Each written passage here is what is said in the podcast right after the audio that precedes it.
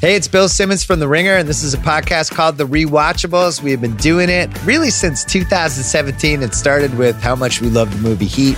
We decided to structure a whole podcast with categories: most rewatchable scene, who won the movie, Apex Mountain, what age the best. But here's the thing. If you want the full archive, you can hear them only on Spotify for free, by the way. So make sure to follow The Rewatchables on Spotify. This episode is brought to you by Reese's Peanut Butter Cups. In breaking news, leading scientists worldwide are conducting experiments to determine if Reese's Peanut Butter Cups are the perfect combination of peanut butter and chocolate. However, it appears the study was inconclusive, as the scientists couldn't help but eat all the Reese's. Because when you want something sweet, you can't do better than Reese's. Find Reese's now at a store near you. This episode is brought to you by Mint Mobile. One thing you don't have to worry about cleaning up this spring season, your wireless bill. Just switch to Mint Mobile. It's easy. And right now, they have unlimited talk, text, and data plans for fifteen dollars a month when you buy a three-month plan. To get this new customer offer, go to mintmobile.com slash watch. That's mintmobile.com slash watch. forty-five dollars upfront payment required, equivalent to fifteen dollars a month. For first three-month plan only. Speed slower, above forty gigabytes on unlimited plan. Additional taxes, fees, and restrictions apply. See Mint Mobile for details. I need support staff to clear the room. Stand up and walk now. Hello and welcome to The Watch. My name is Chris Ryan. I am an editor at the ringer dot com, and joining me in the studio, he's a Barbie girl in an Oppenheimer world. It's Andy Greenwald. But you're the opposite. I am an Oppenheimer boy. Yeah. In a Barbie world. Yeah. See, I don't I don't accept labels. Yeah, I mean, I, honestly, neither do I. You know, uh-huh. This is not a Fugazi t-shirt. You know what I mean? Like, this is, I'm, I'm, I go, I'm much like Joe Manchin, no labels. You are so much like Joe Manchin. I'm, I'm so excited. Even your third-party spoiler candidacy cannot ruin this day for me. Today on the Watch podcast, mm-hmm. Barbie. Yep. Oppenheimer. Yeah. Lioness. Yeah, this is potentially the most full of content podcast we've ever done. And I want the listeners to know that Chris Ryan has his legs up. Well, I love it. No, it's one o'clock. Take, we usually record down. Earlier. I'm, I'm I'm feeling pretty groovy, guys. Uh, it's it's ninety degrees plus. Chris is, is wearing a heavy cords, corduroy pants, and a long sleeve shirt. You're wearing shorts and a t-shirt, but I have I have an image to uphold. I understand. That's why my shirt says Drug Church. Um, it's like mocking me. Where we could start in so many I, different places. Let's just talk about like where we're at as a popular culture, Chris. There is nothing ambiguous about the success of this weekend. I feel like for us as a country, for us as a culture, for this town of Hollywood, yeah. Despite its present labor unrest, to which I am a party, yeah. I am just very happy about this. I saw two great movies, very excited about them. I'm very excited about the specific things that make them great, the different things that make them great, sure. And also the fact that both made a fuck ton of money. And I think that the biggest reason for my happiness is that you have Mattel stock. that, no, but I am trying to get an E P credit on Polly Pocket.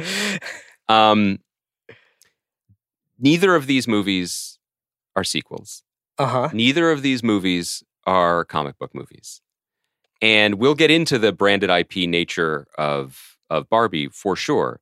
But unimpeachably, unambiguously, these are worthwhile, interesting, thoughtful movies made by filmmakers who were given free rein to do things that were unconventional and surprising and, and idiosyncratic, and they were rewarded with boatloads of cash. Yeah.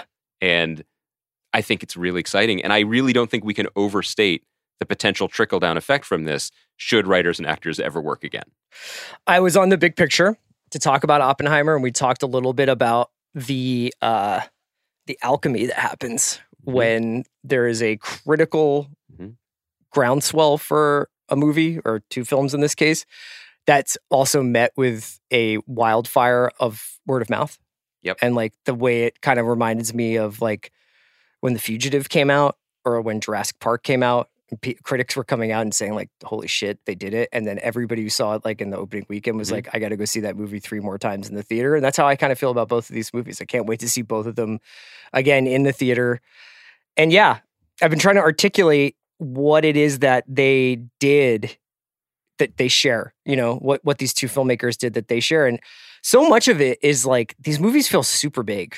They feel yes. huge. And I don't mean like you have to see them on a wide screen, although I would definitely recommend a certain kind of viewing experience for Oppenheimer, but they feel, in a way, they like, they dwarf a lot of the movies that we've seen over the last couple of years in terms of like their scope and their imagination and the stories that they're telling. I agree. I would say from the last rave that I gave about a movie a week or two ago about Mission Impossible, I would say that Mission Impossible was successful because it did many, many, many predictable things very artfully and exceptionally. There were no moments in that movie that surprised me. There were just many that thrilled and entertained me. And that's no small thing. That's fantastic. But I, w- I would almost begin by saying about Barbie and Oppenheimer that both movies have just weird turkeys of scenes in the middle of them mm-hmm. or or surprises or what? Like, and that feeling is so increasingly unfamiliar because th- that feeling is when you come up against someone's personal decision. Yeah. Someone felt strongly about this scene. Yeah. Someone felt very motivated for this joke and it stayed in. And I I think that matters. I mean, I, I I genuinely feel like my experience seeing both of these movies was really noteworthy for me because I, I came in with some preconceptions. I tried not to read much about either of them. And and, and Oppenheimer is, is slightly different. You had a preconception a, about Barbie. Let's, well, let's be clear. I didn't know what it was. Yeah. I had no idea what it was. For Oppenheimer, I mean, it's a Nolan film. Yes. And if you speak Nolan, you're going to feel relatively comfortable there, even though I think that it is in some ways his most out there movie. And I love that. Yeah. I love that about it. But um, yeah, maybe this comment is more directed at Barbie. And I, I want to own something here. Like I sat in this chair. You call it, I think you were like, this is a career killer. That trailer was awful. Mm-hmm. I thought it was awful. And one of the reasons it was awful, I think, I mean, it, it was a hedge. It was a, here are the broadest, most comedic beats about this. But the reason why they did that is because A, early trailers always do that. But B, I find it, I, I don't even know how you would communicate what this movie is. It is so deeply strange. It is so personal to Greta Gerwig as a filmmaker. It is so stylistically different from everything we've been spoon-fed for the last few years that it definitely took me, even when watching it, ten, fifteen minutes to be like, oh, we're doing this? And then you relax into it. And that's an experience that I often only have watching Criterion movies, frankly. Now, I'm not saying Barbie does... It, first of all, Barbie will one hundred percent be on the Criterion Collection in ten years. But what I mean is, it's not like that much of a challenging art film, but I just mean that it was someone's, their fingerprints of one woman all over this movie. Yeah, yeah. It's so cool. I think it's really easy to be cynical about fandom right now. This is mm-hmm. one, one thing I wanted to talk to you about, because obviously over the last five, six years especially, I think we've witnessed the rise of a very toxic strain of fandom, both in the sort of not so latent misogyny that's involved in it. Mm-hmm. We've also witnessed a kind of overemphasis on a hyper-engaged, hyper-vocal strata of fan that can dictate seemingly the creative decisions of, of filmmaking choices or storytelling choices. And also like a weird kind of like, we're seriously only making this so that it can trigger a few... It's like almost like a mouse eating cheese reaction. So we're going to put John Krasinski is going to be in this movie as Reed Richards just because, because the, we know you like it. Because right? the internet wanted it. Yeah, the internet it. wanted it. And uh, something really interesting happened, or I noticed something at Barbie on Thursday, which is that like, obviously, I'm sure like your screening that you saw, I, I went to go see it in Glendale, and it was full of people wearing pink. Mm-hmm. And it was full of people like... therefore, like at, in big groups, having like the time of their life watching this movie. Mm-hmm. And for a second, I was like, that's strange. I consider myself pretty observant. I did not know that there were that many Barbie the toy fans in the like, like out and about in Los Angeles. Like I'm, maybe I just like, you know, I just didn't notice before, but like it that, didn't that, seem that That's way. Very Ken of you.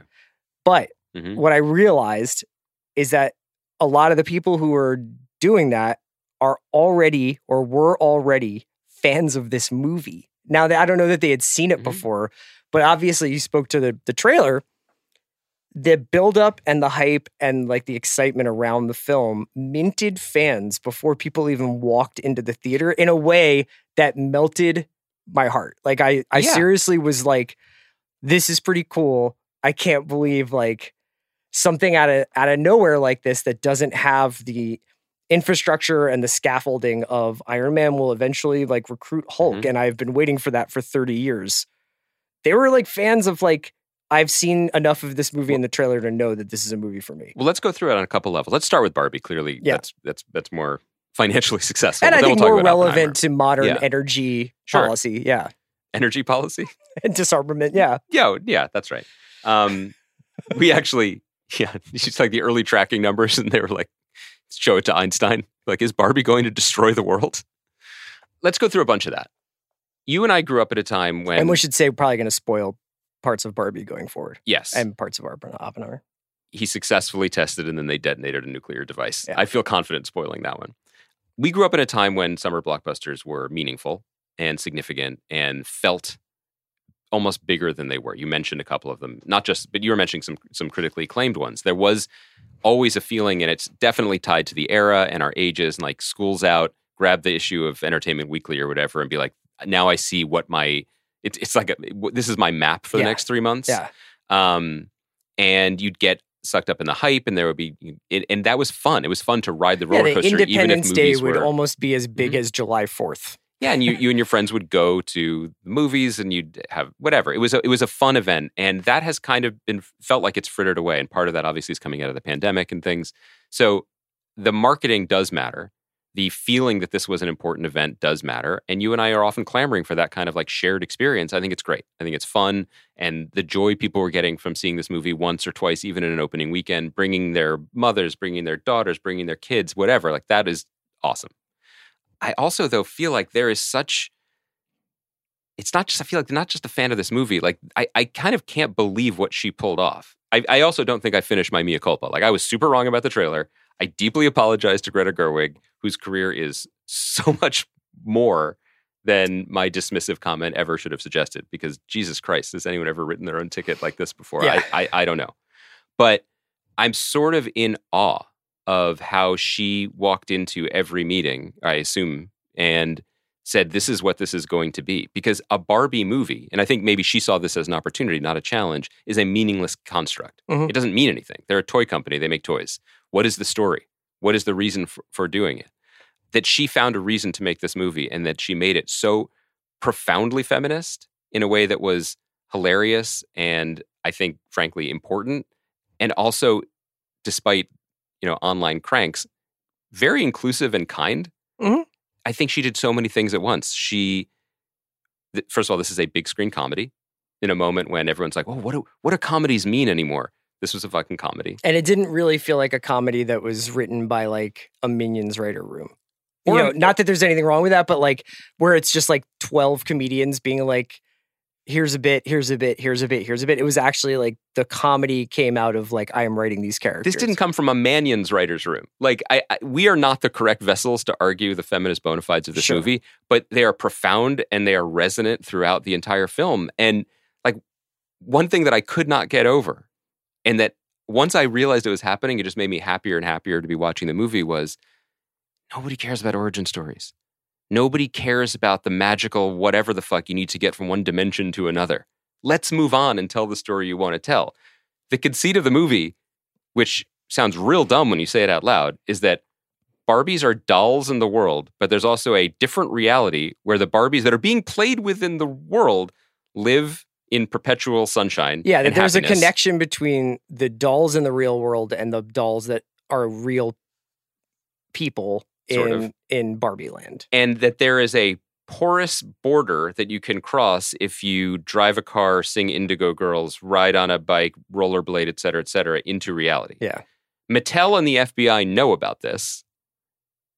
It's happened before. Let's move on. Right.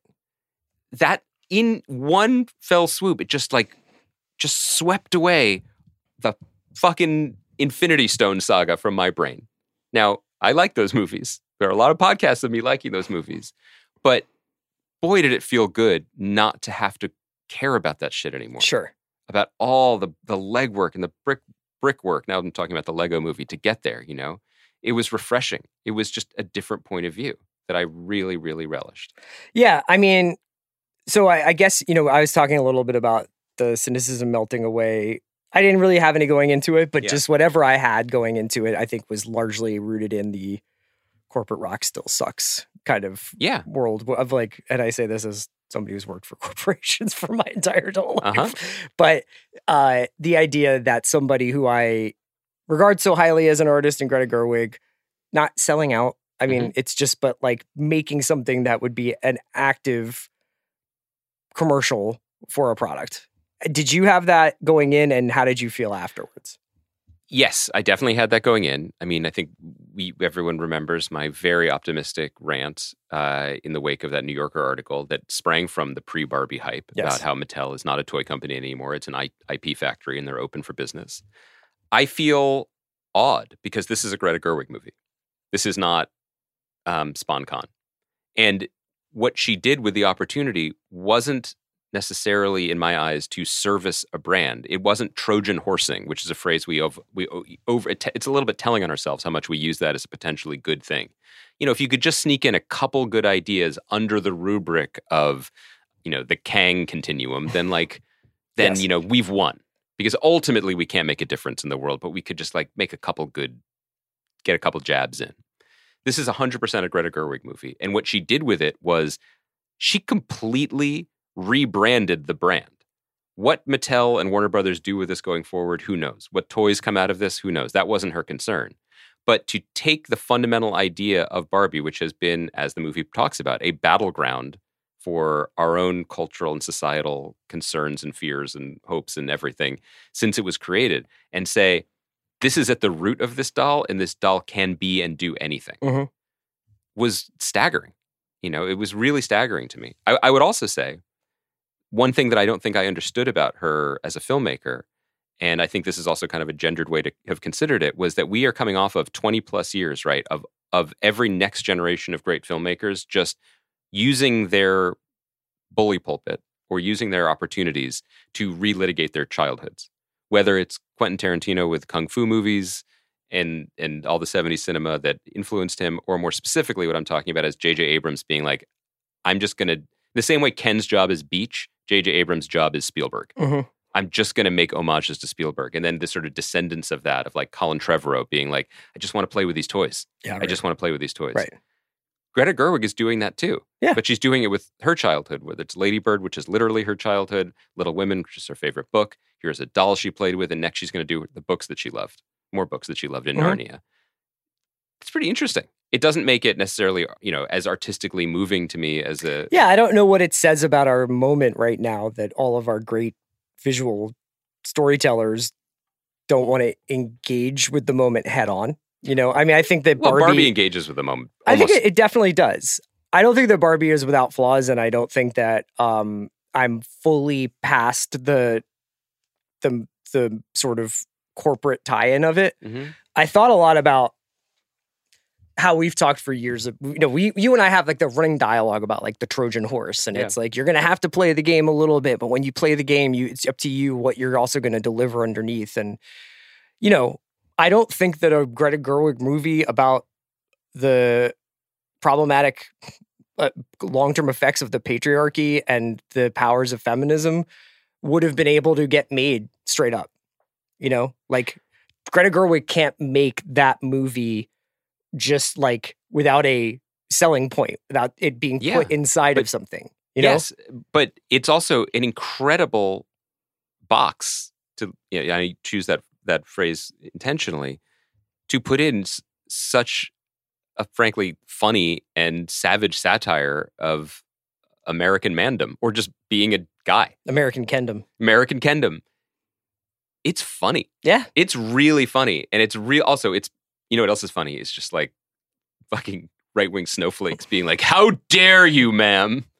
It's like one movie making fun of the behavior generally of some men. Yeah. Is that's how many movies have there been made by men over the years? At least like what, sixty? seventy movies made by men? I don't know. I should ask Sean. But like one is going to upset you that much? Come on. You should, you should participate in the movies made by men draft on The Big Picture. so, so just the movie drafts? Right. Um, right. She would, you're right. I mean, I think that there, But I think maybe the inverse is the way to frame it. Like there, there are emotional beats and story ideas and just the, the struggle of being a person uh, concepts yes. in this movie that are in all of her movies. Um, and she didn't steer away from them, and she ran right towards them, and There's she found them. Also, you know? Like a evolutionary step that she takes here as like a visual filmmaker, as somebody who obviously had a much bigger budget. Little Women's incredible, Lady Bird's incredible. I'm not trying to diminish those movies and my praise of Barbie, but the but many great filmmakers totality have, have, have, of the vision mm-hmm. of Barbie, and like everything from the color scheme to the costuming to the editing to obviously working with Mark Ronson to have this huge original music component. Some of which I was like, like, that's not like my favorite kind of music, no. but it worked for the movie, you know? Um, it was just like a three sixty dunk of a, of a filmmaking performance from her. Yeah. Also, she, we were talking about this a little bit with, we were talking about Christopher McQuarrie. Like it is, it is always fun to watch movies made by people who love movies when they're allowed to sh- demonstrate their love mm-hmm. for movies. Like her affection for big screen musicals, mm-hmm. whether they're Singing in the Rain or, or all the way to All That Jazz. I mean, you see elements of that. And in so doing, she gave these performers the opportunity to be performers in a way that a lot of modern movies don't. Um, Marvel movies ask you to not eat carbs for a while and be snarky to be in them, right? Like, but traditionally, movie stars could do more than that. They could be genuinely winning or emotional. They could sing and dance. They could be in on the joke. They could be above, rise above the joke. And Gosling in this is incredible. Yeah. He's absolutely incredible every scene that he's in, and he sings and he dances like he used to on the Mickey Mouse Club, and he owns he owns it with a degree that is just so fun to see. And who else is giving him that opportunity? And Margot Robbie, who's an actor who I think is... Nicholas Winding Refn, by the way, is the answer to your question. Good call. Because the humor in Drive, I remember, as being really the most memorable part of it. It has some musical elements. It has a lot of... It has good music. Yeah. But Margot Robbie, this is also, I, I she's unquestionably talented and charismatic, and I've liked her in Wolf of Wall Street, and I like her performance as Harley Quinn, even though I don't like those movies. But did you see Babylon? No, I haven't seen Babylon. But and you've seen Once Upon a Time in Hollywood, yes. obviously, and you didn't see Asteroid City, right? Not yet, no. Okay, but there's a there's a canniness to this where she's just like, she knows what she's good at, and she, as an executive producer of this movie, who clearly fought for Greta at every step of the way, like. Showcasing the best of her abilities, because she's fantastic in this too. Um, she's doing what the best movie stars do. They work with the best filmmakers. They make it, sure that they're like, I'm working with somebody who's going to like, yeah, they're going to feature me as a performer and they're going to feature me as a star, but like my Q rating is going to go up because I'm going to be part of the best movies. That is, that's true, but, I, I, but I'll yes and that to say that there there are examples of really good actors who work with the best filmmakers to be challenged, which is important mm-hmm. part of it.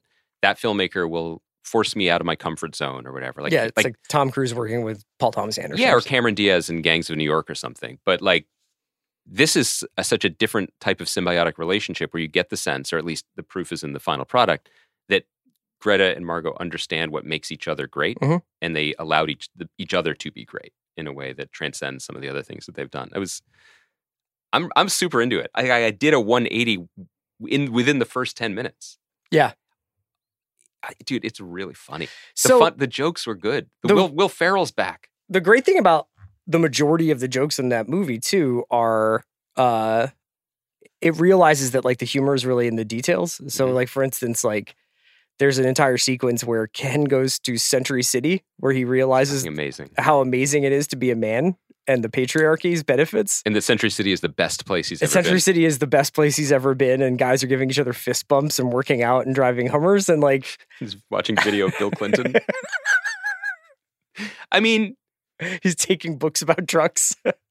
The entire... out of the library. The entire sequence at the end where they unbrainwash the Barbies from the, the patriarchal rule of the Kendom is incredible. And not just because of the Snyderverse jokes, not just because of the...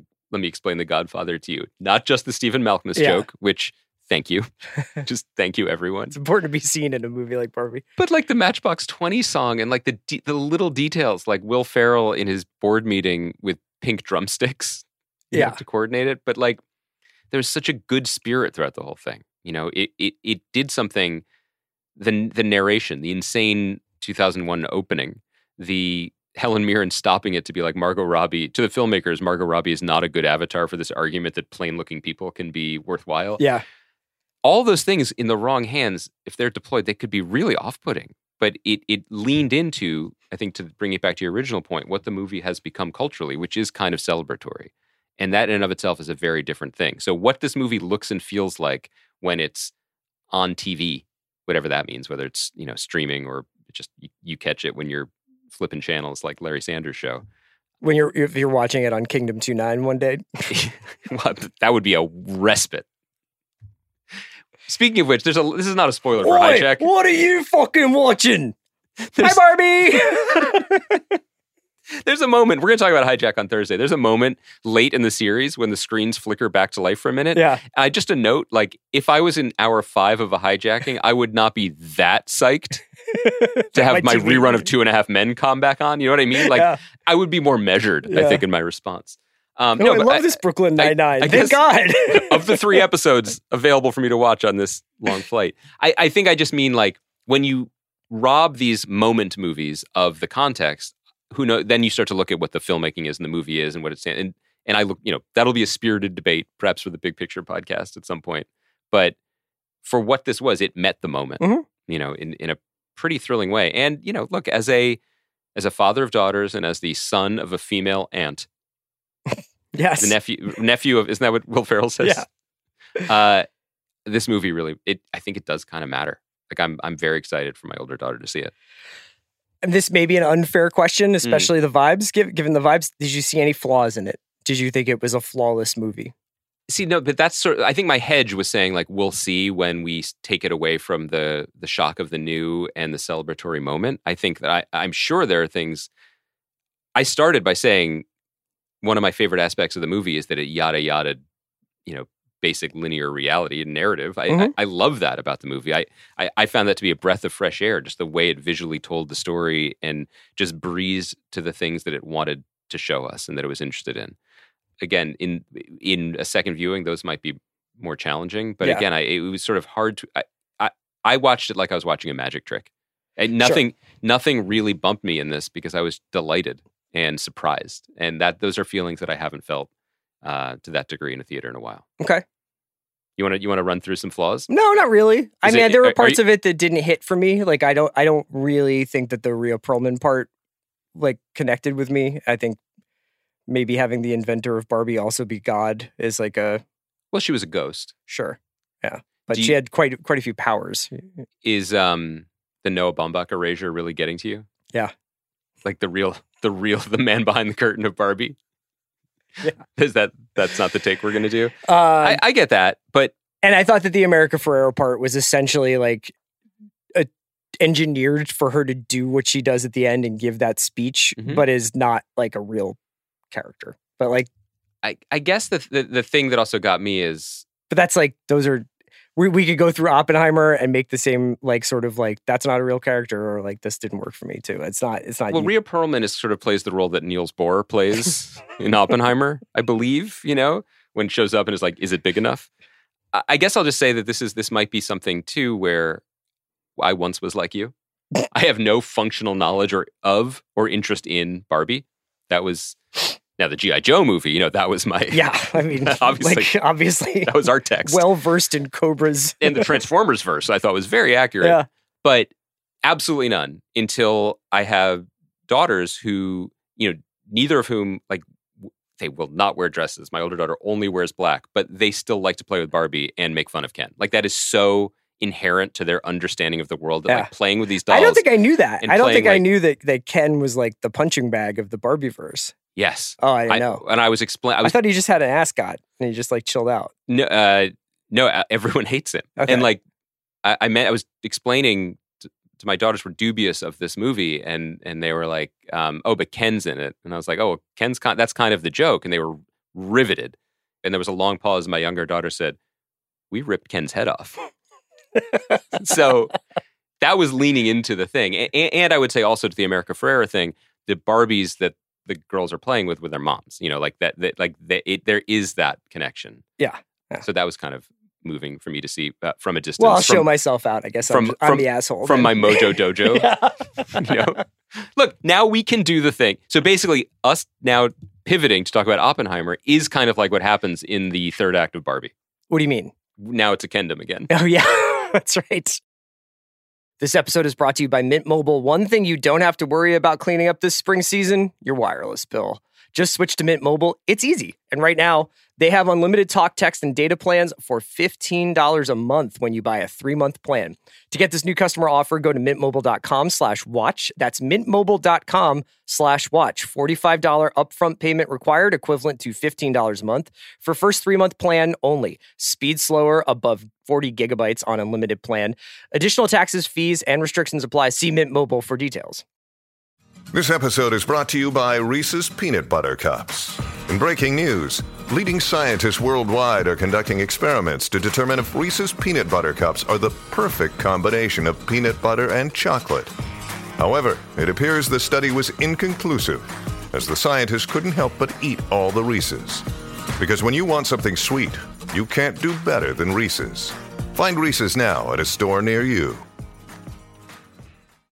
This episode is brought to you by Cars dot com. When you add your car to your garage on Cars dot com, you'll unlock access to real-time insights into how much your car is worth. Plus, view its historical and projected value to decide when to sell.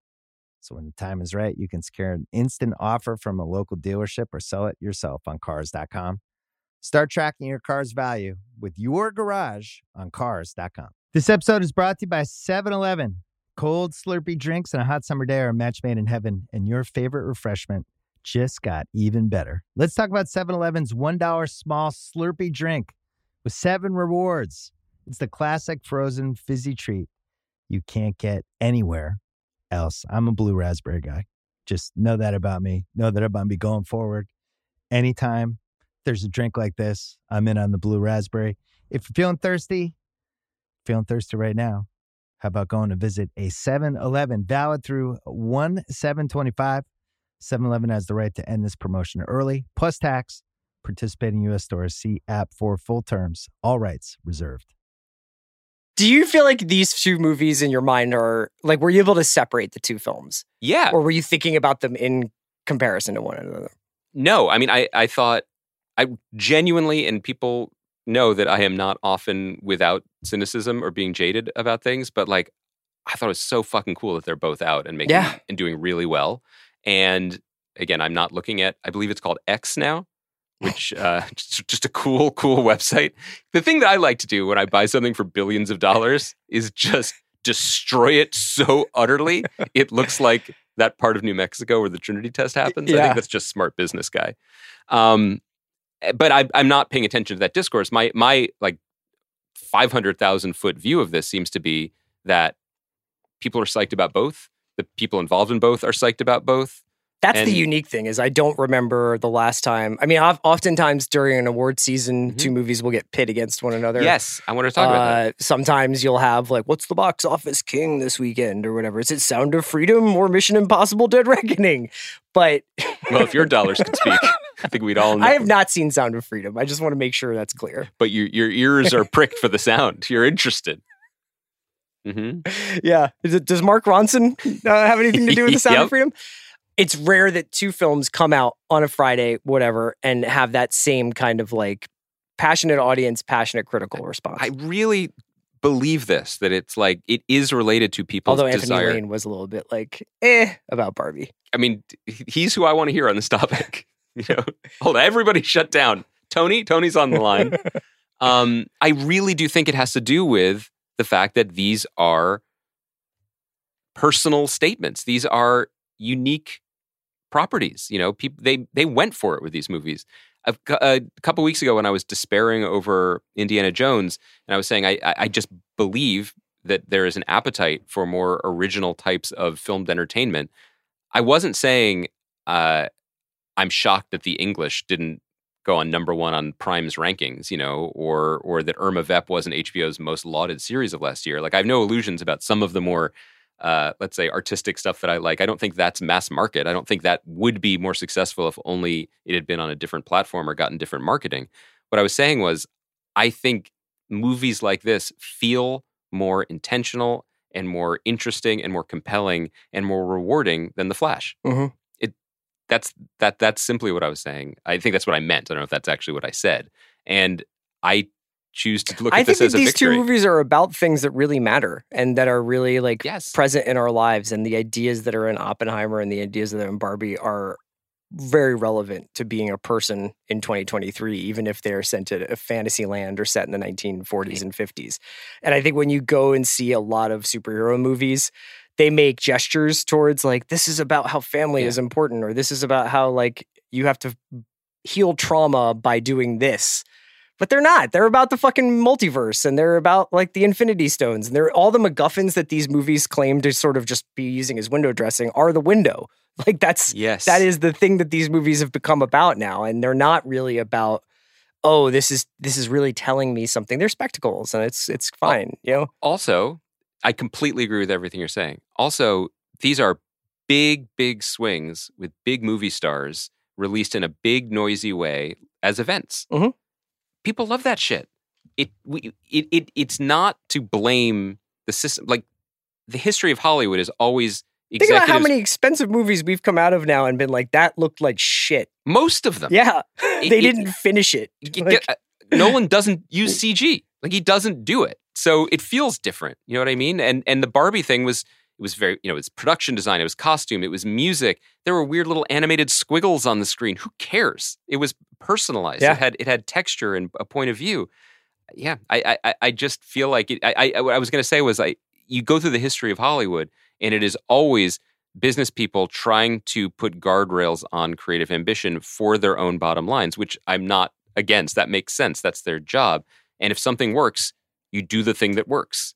You just keep doing the thing that works.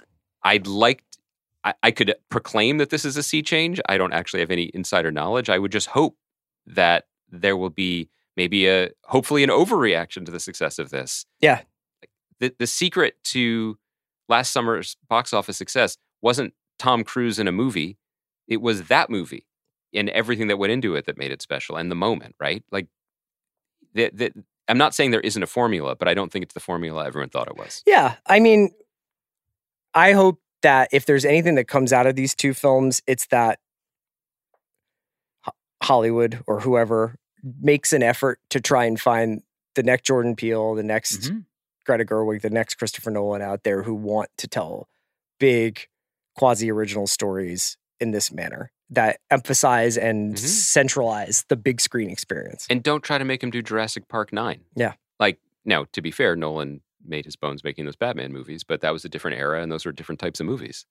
Um, okay, so Oppenheimer, which is, it's been a week. I wish, you know, I said this at the time when when the three of us, we saw it with with our buddy Sean Fennessy, mm-hmm. we, when we emerged blinking and forever changed into the I late sure did. evening yeah. sun of Universal City Walk. Stumbling into Margaritaville. Stumbled into Margaritaville, not a metaphor. I wish we could have podcasted right then. Yeah. Um, because it was it was that exciting. I mean, the beer was that cold. It was so cold and so big. And uh, seeing Dave Matthews perform with Jimmy Buffett in yeah. a video from the early nineties was really special. I will treasure that experience, and not just because of the company. I will treasure getting to see that movie on IMAX seventy in Universal City for the rest of my life. And I will remember the Trinity sequence and several other parts of that film. But even the quote-unquote quieter moments mm-hmm. or the quote-unquote throwaway moments, like there are overhead shots of the New Mexico desert that are really just in there because we're transitioning their action to a different location, and took my breath away. Like it is it is honestly like a breathtaking experience to see Oppenheimer on on a big screen. And I found myself so I've been thinking about it pretty much nonstop since we saw it. Like the ideas, the history, the the sort of tide of history that sweeps this guy up, all the things that are happening in the film. I know that there has been some debate about the third hour. I'm sure we are going to do that right now. Mm-hmm. Uh, so if you haven't seen Oppenheimer yet, I tried to go see it a second time this weekend and I could not find a ticket in Los Angeles. That's cool. Yeah. But if you haven't seen Oppenheimer, you should stop listening or skip ahead till we discuss the new Taylor Sheridan show. Um, all the great masters. Um, because we're going to spoil I, a bit. I, so I, let me begin by saying after everything that happened last year at award season and the movie we just talked about. What what happened last what year? What a relief it was to watch a movie that could have been called Men Talking. Finally. No, uh, I I loved this experience also. I said to you at the time, like, I had never seen a movie in IMAX. I, in fact, didn't understand because my only IMAX experiences had been going to the Franklin Institute in Philadelphia as a kid when yeah. that, that, like, state, that theater opened. And the only IMAX movies I thought were movies were like half-dome experiences of like, welcome to Philadelphia, um, which I, I loved, even yeah, though there wasn't that like, much to show. You. Like, oh, that's the Mutter Museum? Great. Can we get closer into that enlarged tumor? Um, and then like stuff about the world of the Mayans. So I didn't understand just the scope of it and the nature of it. And I have made many jokes about seeing Christopher Nolan movies on the backs of seats on Delta planes. Sure. I'd like to apologize to him as well. Um, a lot of mea culpas for you today. I'm nothing if not transparent. You know sure, what I mean? Yeah, um, that's true. I, this was, tr- I mean, it was an incredible experience. I can't imagine what the experience would be like if you saw it. Not necessarily, you don't have to see it in IMAX, but if you did see it with a, a poor sound system, not to be that guy. But the the reason I begin with that is because I don't know if, it made me reflect on two things. One, I don't know if there's ever been a major filmmaker whom I really, really like that I have felt absolutely less in common with than Christopher Nolan, hmm. which is to say, I don't need. I don't mean that I'm friends with other filmmakers, but I feel like almost every other filmmaker that I really, really respect. Do you think there should have been with, more Stephen Malkmus jokes on Oppenheimer? Well, that would have helped. No, but I mean, I, you know, I, I just feel like there's always something. I'm like, oh, that's a shared reference point, or I sort of emotionally kind of understand that, and I've never felt that way yeah. with his movies because they are so relentlessly technical and so heady, and in some ways, you know. It, it, show-offy is a pejorative way of saying it. It's just visually demonstrative in a way that I don't always vibe with. The thing about this movie, and I do think this is an exceptional example of it compared to some of his other films, is the way that we saw it allowed me to understand that the visual storytelling... It's like, oh, that's what you guys were talking about. Yes, but specifically the visual storytelling and the sound design, that's his emotional language. Yeah. That's where yeah. he's... That's where the feeling is for him. And that brought the whole thing to life for me in a different way. Um, and frankly, I mean, it's, you guys, you know this, and like I was saying this to Sean too, that just broadly, I prefer, I think I prefer it when his his storytelling is in the service of more, not reality, but like Dunkirk, I, I am yes. that guy. I yeah. think Dunkirk is probably his best movie up to this point. And so him pouring everything that he's learned making these other types of movies and everything that motivates him into this story was jaw-dropping and exhilarating and inspiring. Yeah. And for two hours, I was like, is this one of the best movies I've ever seen?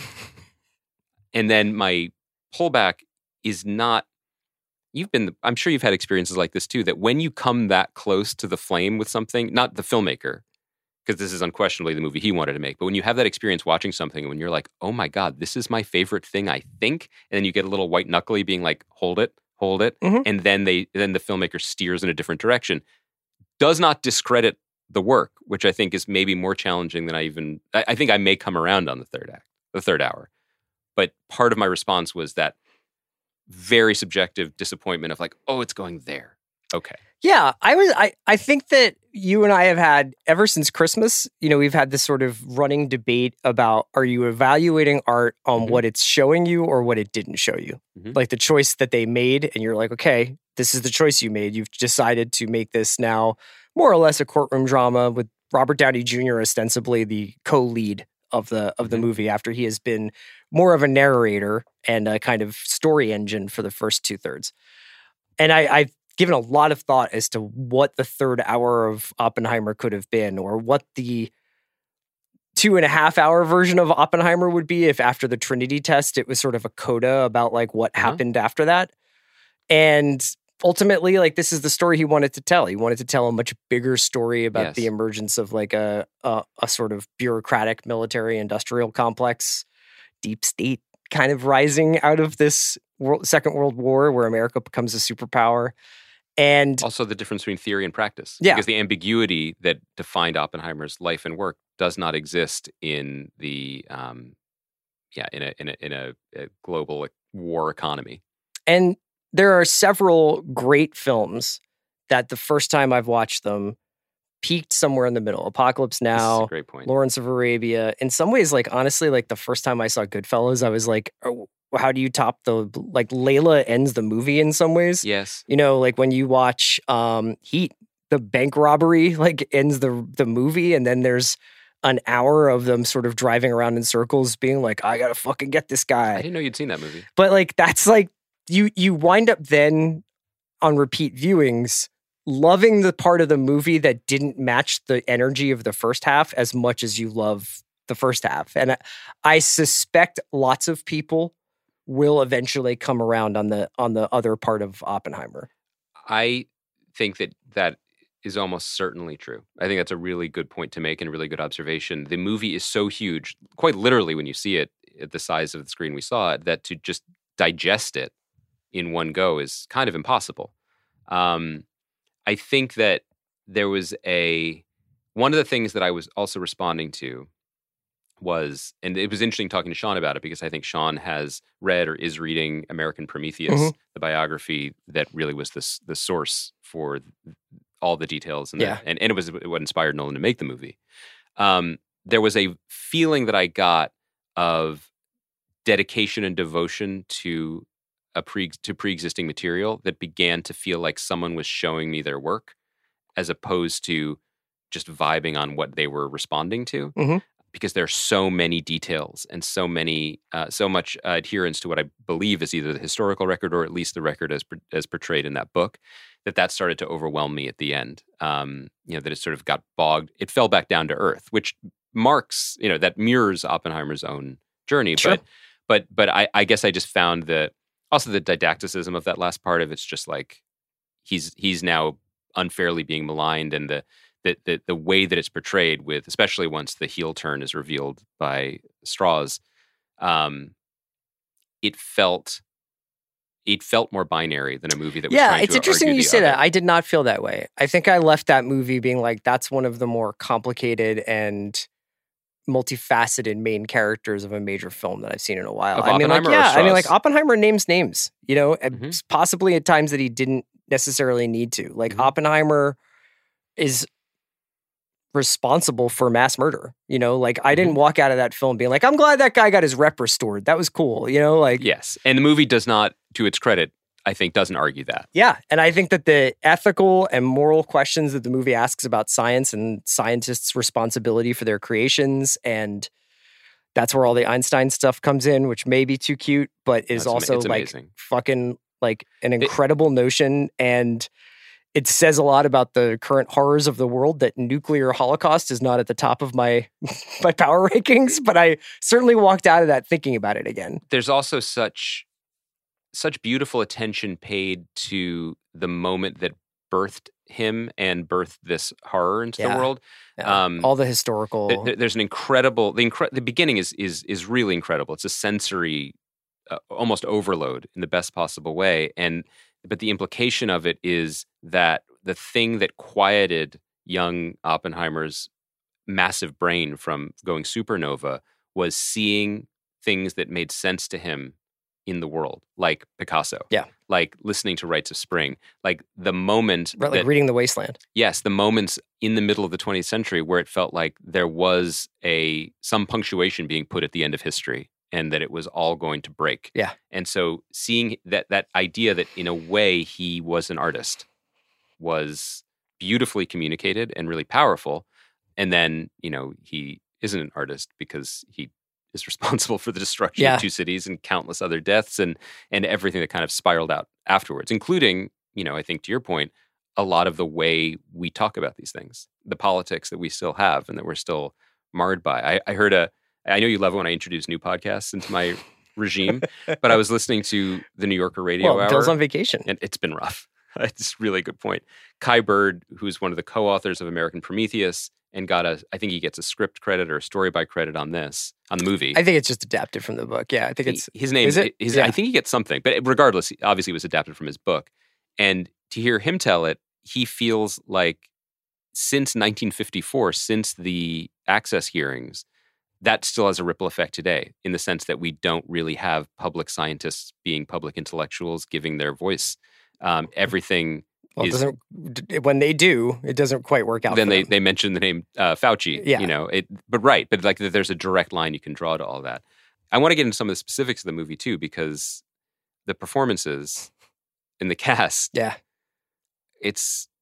Did you like, did you like Downey? I know you didn't like the third hour, but did you like I Downey? I love Downey. Yeah. Seeing Downey act again is like one of. So, you know, I was like, Greta Gerwig saved comedy. Like, this movie gave us Downey back. Yeah. And he clearly wants to be back, but he is one of our great screen actors. Yeah, the fact that he's doing this in Sympathizer, I'm like, you're you're fucking back, homie. You, you did it. He's so... And you know, Downey's dream cars, which... which is also uh, yeah. fine. But, but you know, when... You know, speaking of our, our, our favorite on hiatus podcast, but when, when Bill is talking about why Damian Lillard isn't going to sit out or pout or be petulant like Philadelphia seventy-sixer James Harden might... Mm-hmm. It's because he, the thing he always says is this guy just fucking loves basketball. It's because he knows he's going to Boston. Exactly. But he's point. He always says like, "Oh, this guy loves basketball. He just doesn't have it." The thing about Downey is he loves acting, mm-hmm. and to see him be in this movie, one hundred percent understand where he is on the call sheet. one hundred percent understand that he's playing a man who is close to his actual age or older, um, and within those parameters, still devour every scene he's in with gusto and like enliven everything. So he's cool. been he's been telling a story on the promo circuit, which obviously is over now, but uh, he was telling a story on the promo circuit about one day being in the backseat of like a, you know, era specific car, a historically accurate car, and uh, the director of photography and Nolan setting up a shot, and you know they're shooting on an black and white IMAX film that was made specially by Kodak for Nolan for this movie. Mm-hmm.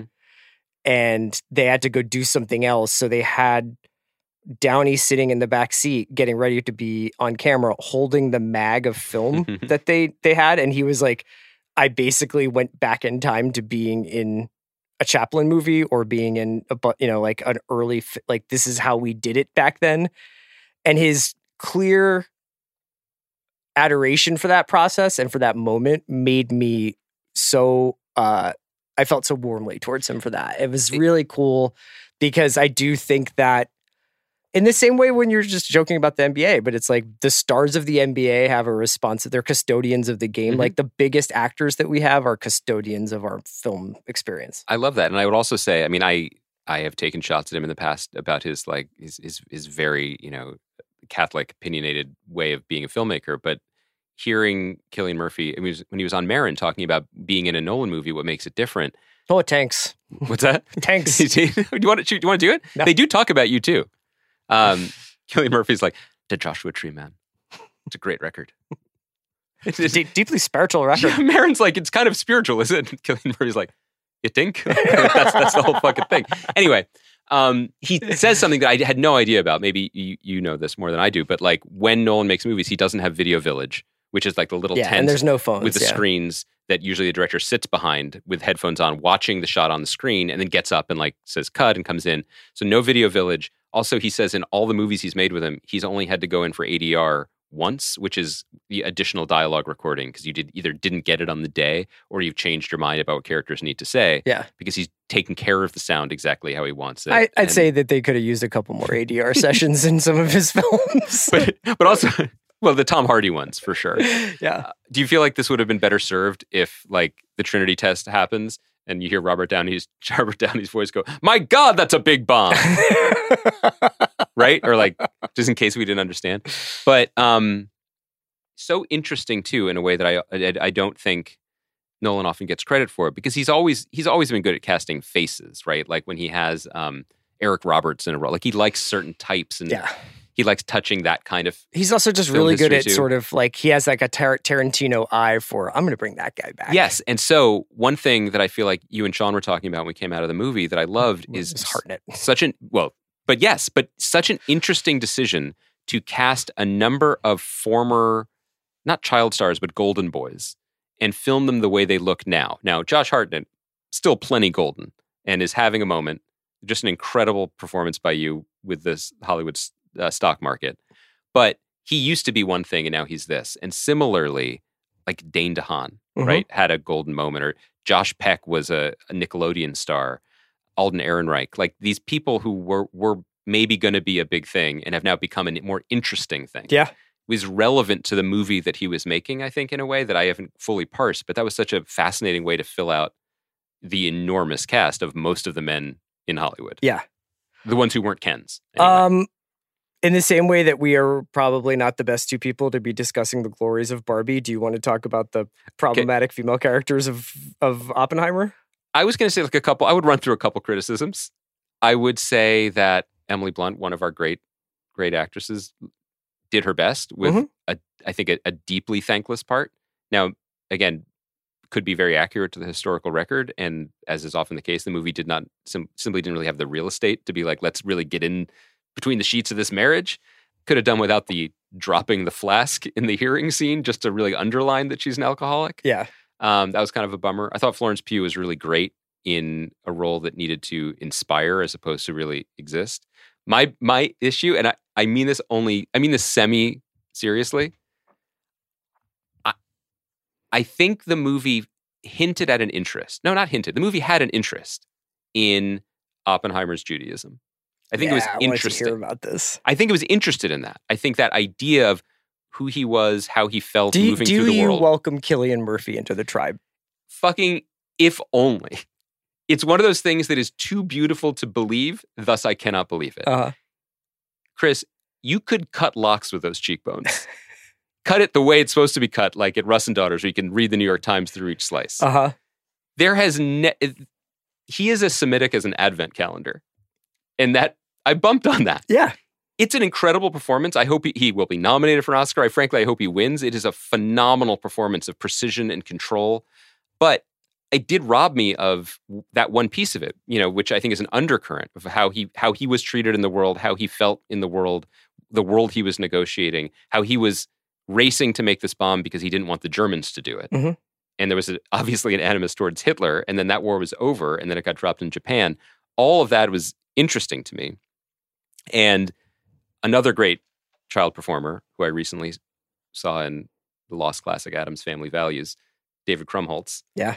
Um, you, you, it def- Isidore Robbie, right? Is that, yeah. Definitely filled out the Semitic score for me in a big way. But their conversation on the train is awesome. It is know? It is awesome. It, this is, I'm this, from the other side of the park. That was that know? was good. Yeah. It's a minor thing. But similarly, Downey Junior playing uh, a, a guy who came from, you know, what was the... Uh, A lowly shoe salesman. A lowly shoe salesman. Yeah. Like, you know. And he's like, just a shoe salesman. I'm, I'm, I'm not being like, only Jews can play these parts, but I did think that that was an interesting aspect of the story that was muted by having these phenomenal world-class yeah. Goy actors play these parts. Yeah. That, that, that, it was interesting to me. I appreciated, um, gosh, I mean, I think that there was pretty much like uniformly, like it was, it was beautifully and well cast. Like from Damon carrying most of like the pop Damon's hits so, part of the movie to uh, so good. I thought Branagh was good. You know, Branagh is Niels Bohr. Oh, like, he's great. You know, and and he he can be hit or miss sometimes. Like in Nolan movies, I think Branagh's fucking awesome. You know, yeah, he understands how to keep him in line and be like a great actor. Um, Damon, I think, it's almost not enough being said about him in this part because I believe. I mean, it, I don't know if it was named that the the, the previous Manhattan Project movie that I always, and we've talked Fat about Man before is Fat Man and Little Boy. Yeah. I, I know that like, you know, uh, Dwight Schultz from the A-Team played Oppenheimer in that mm-hmm. movie. John Cusack is in it. Paul Newman is in it. In I don't know if he's called Leslie Groves, but is clearly that part. Yeah. And Damon is not Paul Newman, but it was really awesome to see someone who had, who was a young hot guy in movies be like, I'm going to be this guy. I'm going to yes. be an old movie star heavy in this. Um, no pun intended. And just... just be phenomenal in it. He knew, there's a sports analogy to be made here and I won't make it, but in every scene he was in, he knew exactly how hard to throw. You yes. know, to, to, for what the scene needed. I think Matt Damon is also now in the coolest part of his career where he's like, I'm just going to be in the movies that I really want to see. Mm-hmm. And if that means showing up in a Steven Soderbergh movie as a cameo for five minutes or... Mm-hmm. doing Air because they don't make movies like this anymore, or being the third or fourth person uh, on the call sheet in Oppenheimer. Like, I just want to be a part of these things. And that's legitimately awesome. Do you think, um, do you think this is his best movie? Is Nolan's best movie? No, I don't. But I also felt too close to it. And I mm-hmm. think that when I walked out of Dunkirk, which is my favorite Nolan movie, I think with, Inter- with uh, Inception, I walk out of every one of his films with the same sort of awe, you know, and that kind of, I'm bowled over by, I feel like I went into a black hole. I saw the Trinity test, skyscrapers turned upside down. I watched the evacuation of Dunkirk. Like, you feel pretty much mm-hmm. first person in, in those, in those experiences. And then usually like multiple viewings reveal the intricacies of the structure or some subtleties in the writing that maybe felt a little ham-handed the first time around. I definitely felt that way about Inception. I've become kind of obsessed with the Marion Cotillard part in, Obsession, mm-hmm. in Inception, which is often pointed to as like the sort of clear exhibit A in the, like, no one only can think about women in terms mm-hmm. of them being dead wives who are obstacles, you know? But yeah, I think it's top three, top four. I kind of sometimes think of the Batman movies kind of separate from the rest of the filmography in some ways, but obviously, like, Dark Knight's a really great example of, like, the first time you see Dark Knight, you're like, my face is gone, a la Two-Face. Um, and then afterwards you might be like, wait, what was the Joker's plan? You know, like, on the boat? Yeah. I, I agree with that. I But I think it's worth saying that I think this is his most human movie, not just because it's about humans, but just on the face of it, like, the writing, the writing. Yeah, I'm slate. trying to think of what's the word. Like, does it, this is this his movie that matters the most? Well, but but before we get into that, like, this movie was funny. This movie had great dialogue. I, I was really impressed with that. Like, I don't think that anyone historically ever, people say Christopher Nolan is one of our great filmmakers, one of our great they directors. They do not say that about his screenwriting, yeah. No, it, but I thought that this was really well written, and whether some of the dialogue was lifted from the book or not, like, it really, it really had pace and verve, and it served the story. I really enjoyed it. I also just want to flag, we were talking about things in these movies that made them feel handmade. Mm-hmm. Um, like the, the, the Florence Pugh sex scene in the, Um, in the, the the hearing room. The sort of fantasy moment, yeah. Is preposterous. Mm-hmm. And maybe the worst on-screen serious sex scene since the one in Munich. Mm-hmm. Um, but I'm fucking glad it's there because he wanted that there. That made sense to the movie he wanted to make. And, like, those are the little things that we're missing, I think, in the blockbusters of today. Yes, that did not happen in, in Dark Knight. The, the sex scene on the table? Y- yes. Correct. Yes. Correct. But, but also just like, the, okay, He'll, he'll, you know, he, or it's not like he's coming on this podcast, but, like, if someone asked him about it, he would have an answer. Yeah. Because there was a reason why he put those things yeah, there. It's, I, I mean, like, I like that. There's the old Fincherism of, like, people are basically deviants, mm-hmm. you know, and, like, they're per- perverts. And it's nice to kind of just get a little peek into the mind, you know, like. I, I think it's just, again, I, I don't want to keep, in, in the spirit of, like, we've just emerged blinking from these movies, we can't really, you know, write the well, final that, chapter. Well, that actually segues here. nicely it's, into Lioness in this way. Well, just to say, yeah, but just to say, like, I, I don't know what the fallout, if you'll allow a tasteless pun to be mm-hmm. from this, but it just feels very significant that, I mean, I, I, could, I would actually believe, if you told me a few weeks ago that Barbie was going to make over one hundred fifty million dollars, I could believe that, that Oppenheimer would at the same weekend make eighty million dollars, especially having now seen it, knowing that it's three hours of talking. Um, that's stunning. Yeah. It's really stunning. It's a testament to his celebrity as a director, but also it, it must mean something. People went to this movie. They didn't stop going on Friday once they heard that it was a little long, you know? You couldn't get a ticket. So when you come out of, I know you saw Barbie yesterday, you saw Oppenheimer early last week, so yep. my, my question doesn't really work for you. I saw Barbie on Thursday night, mm-hmm. and there was a, like a little bit of an adjustment going like back to the small screen, just kind of being like, oh, okay, like I'll just, like I'm the... get back into like Righteous Gemstones and, and everything else. And I watched this Netflix documentary on Friday night, I think, um, called The Deepest Breath. Mm. It's about two uh, free divers who were like kind of like in love. And eh, I don't want to spoil it. You're not going to watch it. I don't really think free diving is something that we should be doing as a people. I strongly agree. I don't, I, I, I just, it's not take. really a spectator sport. It's very dangerous and it only really serves the free diver, you mm-hmm. know, like it's not like we're like, we've done it until it doesn't. Yeah, exactly. Mm-hmm. Um, but I definitely had to, speaking of diving, decompress from mm. these movie experiences.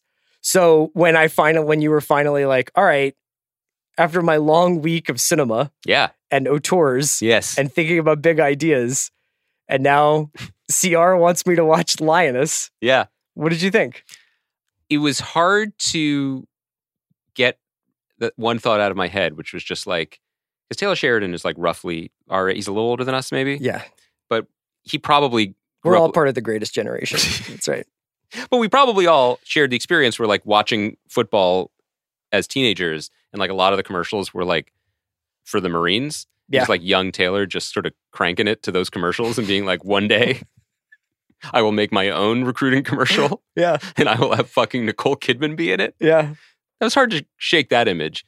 Um, I think my take on this was, this is an exceptionally... I watched the first one. Mm-hmm. And then I watched, because I love you, I started watching the second one. The Beating, it's called. And I... That's... And I was watching it up until a point. Can you guess the point I turned off the second episode? I think it was before The Beating took place. I think it was during the Dave Annabelle uh, surgery stuff. This is my guy. Yeah. It's so nice to be known. Yeah. I was expecting... I don't know who got beaten.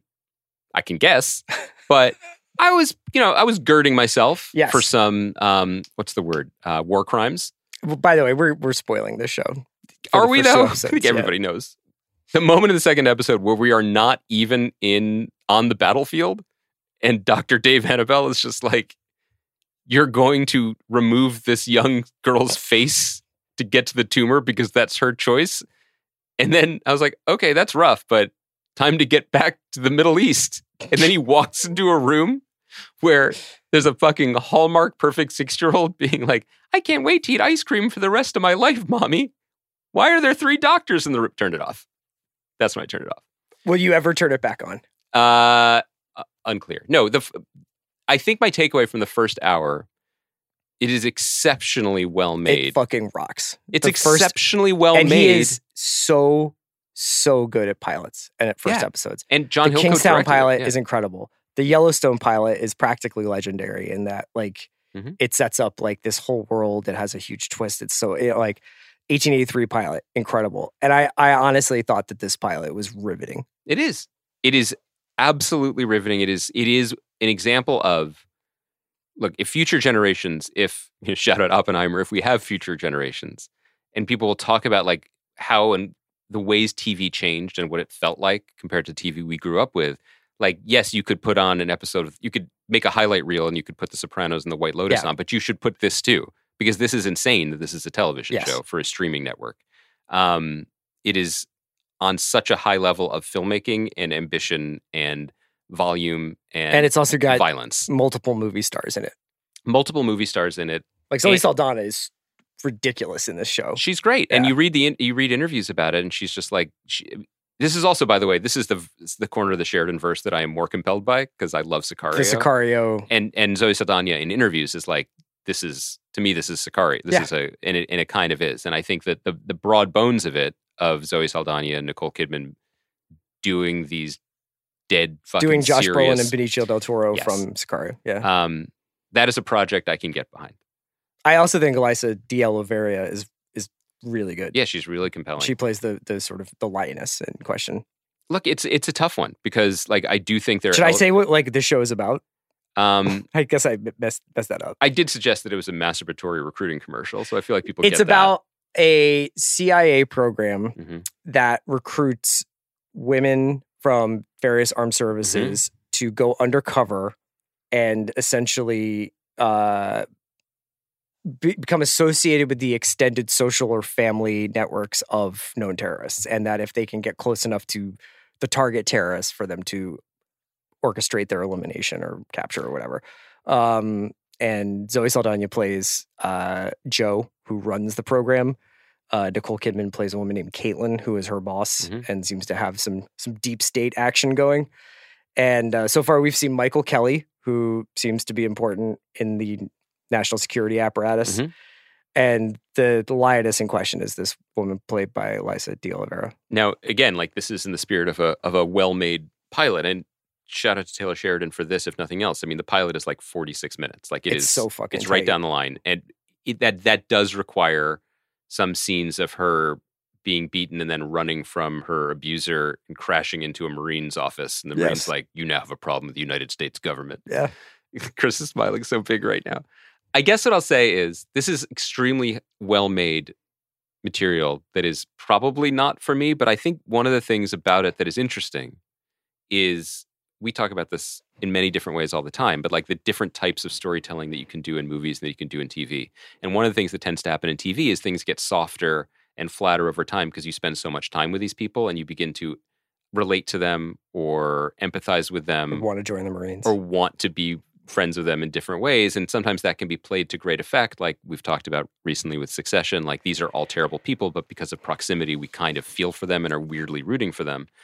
I can take this sort of worldview and rhetoric when it's deployed tactically, like a ninety-minute, like Sicario. Sure. There's like, or, or Zero Dark Thirty, I think, is an exceptional movie. I'm not here to argue whether it's problematic or not in our role in the global what, whatever on terror, but I'm like, that's an incredibly well-made movie that for the duration of it, I was ready to run into a Marine recruiting office as well. Mm-hmm. And I would then be told, sir, GameStop is next door. Be like, thanks, guys. No, you're looking for Walden Books. God, I had a, I was a member of their fantasy book club, and I had a little card. But the nature of a series, I think, it wants us to go home with these people to a degree that a, uh, that a movie wouldn't, you know. And so we're getting the home life and the Doctor Dave Annabelle and the and and that. But when the worldview is as consistently Day of the Soldado, but now it becomes also Spaghetti Night with the Soldados, it's a tougher hang. Do you know what I mean? Like, but you know I'm right, right? Like, Keeping Up with the Soldados. Like, it's yeah. just, it's a different vibe. Like, for to be fair. So you didn't get to the part Day where... of the Soldado is, wait, no, Sol- Sicario ends with Spaghetti Night at the Soldados, yeah. if I remember correctly. Yeah. And then that, that night ends. We didn't get, like, the build-up. We so didn't you get... really did turn it off after Dave Annabelle has to tell, like, a family that, like... I that's... turned it off when he walked into the room. Okay. I right. did. I All did. Right. So there is an extended redaction scene where they they basically capture Cruise and try to break her because they have to find out how long, like the yeah. actual American military does this. That's cool. And they have to keep her and torture her to see how, how much she can take before she breaks. Because mm-hmm. Zoe Saldana needs to know that just going forward. Is it a lot? Can it's she a take lot. a lot? She takes a lot. She doesn't actually break. That's the whole thing. Chris, um... if you've watched the, the first ten minutes of the show, you'll know that, that the, the dramatic inciting incident that leads to everything that follows is about the discovery of a heretofore unknown tattoo. Yes. On the body of, of a, a, a previous, previous lioness. Yeah. Previous asset. Yeah. Um, would you disclose your body art to the United States? I don't know Armed Forces? That my body art would really tell anyone anything that they don't get from, you know what I mean? Like, I don't have a crucifix on my arm or you right. know, a, a flag or anything. It's just like, this guy likes sound waves in cities, you know? I feel like that tells That's me... That's non-denominational, isn't it? That, I feel like that tells me a lot about you, you know? Anything else you wanted to talk about from this week in culture? Uh, Before we get out of here? Thank you for watching Lioness. I appreciate that. I mean, you know where I go with this stuff. Like, this, this is not... I didn't think you were going to come in and be like, this is our new Sunday Night Jam. But I surprised you with Hijack. Yeah. I like Hijack. So on Thursday, we'll complete the hijacking.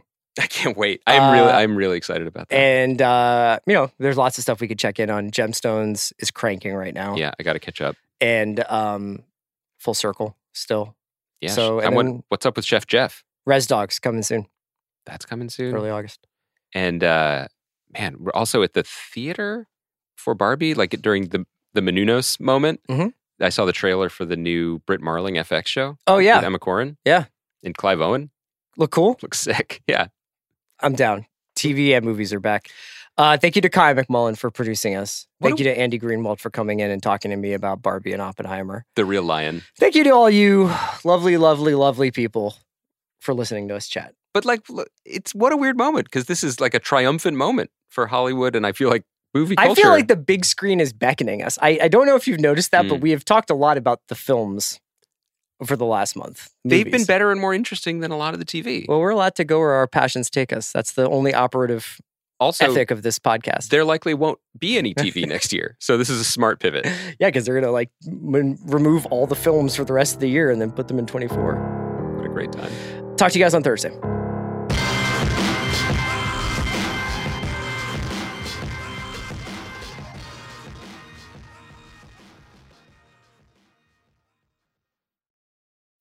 This episode is brought to you by State Farm. You might say all kinds of stuff when things go wrong, but these are the words you really need to remember. Like a good neighbor, State Farm is there. They've got options to fit your unique insurance needs, meaning you can talk to your agent to choose the coverage you need, have coverage options to protect the things you value most, file a claim right on the State Farm mobile app, and even reach a real person when you need to talk to someone. Like a good neighbor, State Farm is there.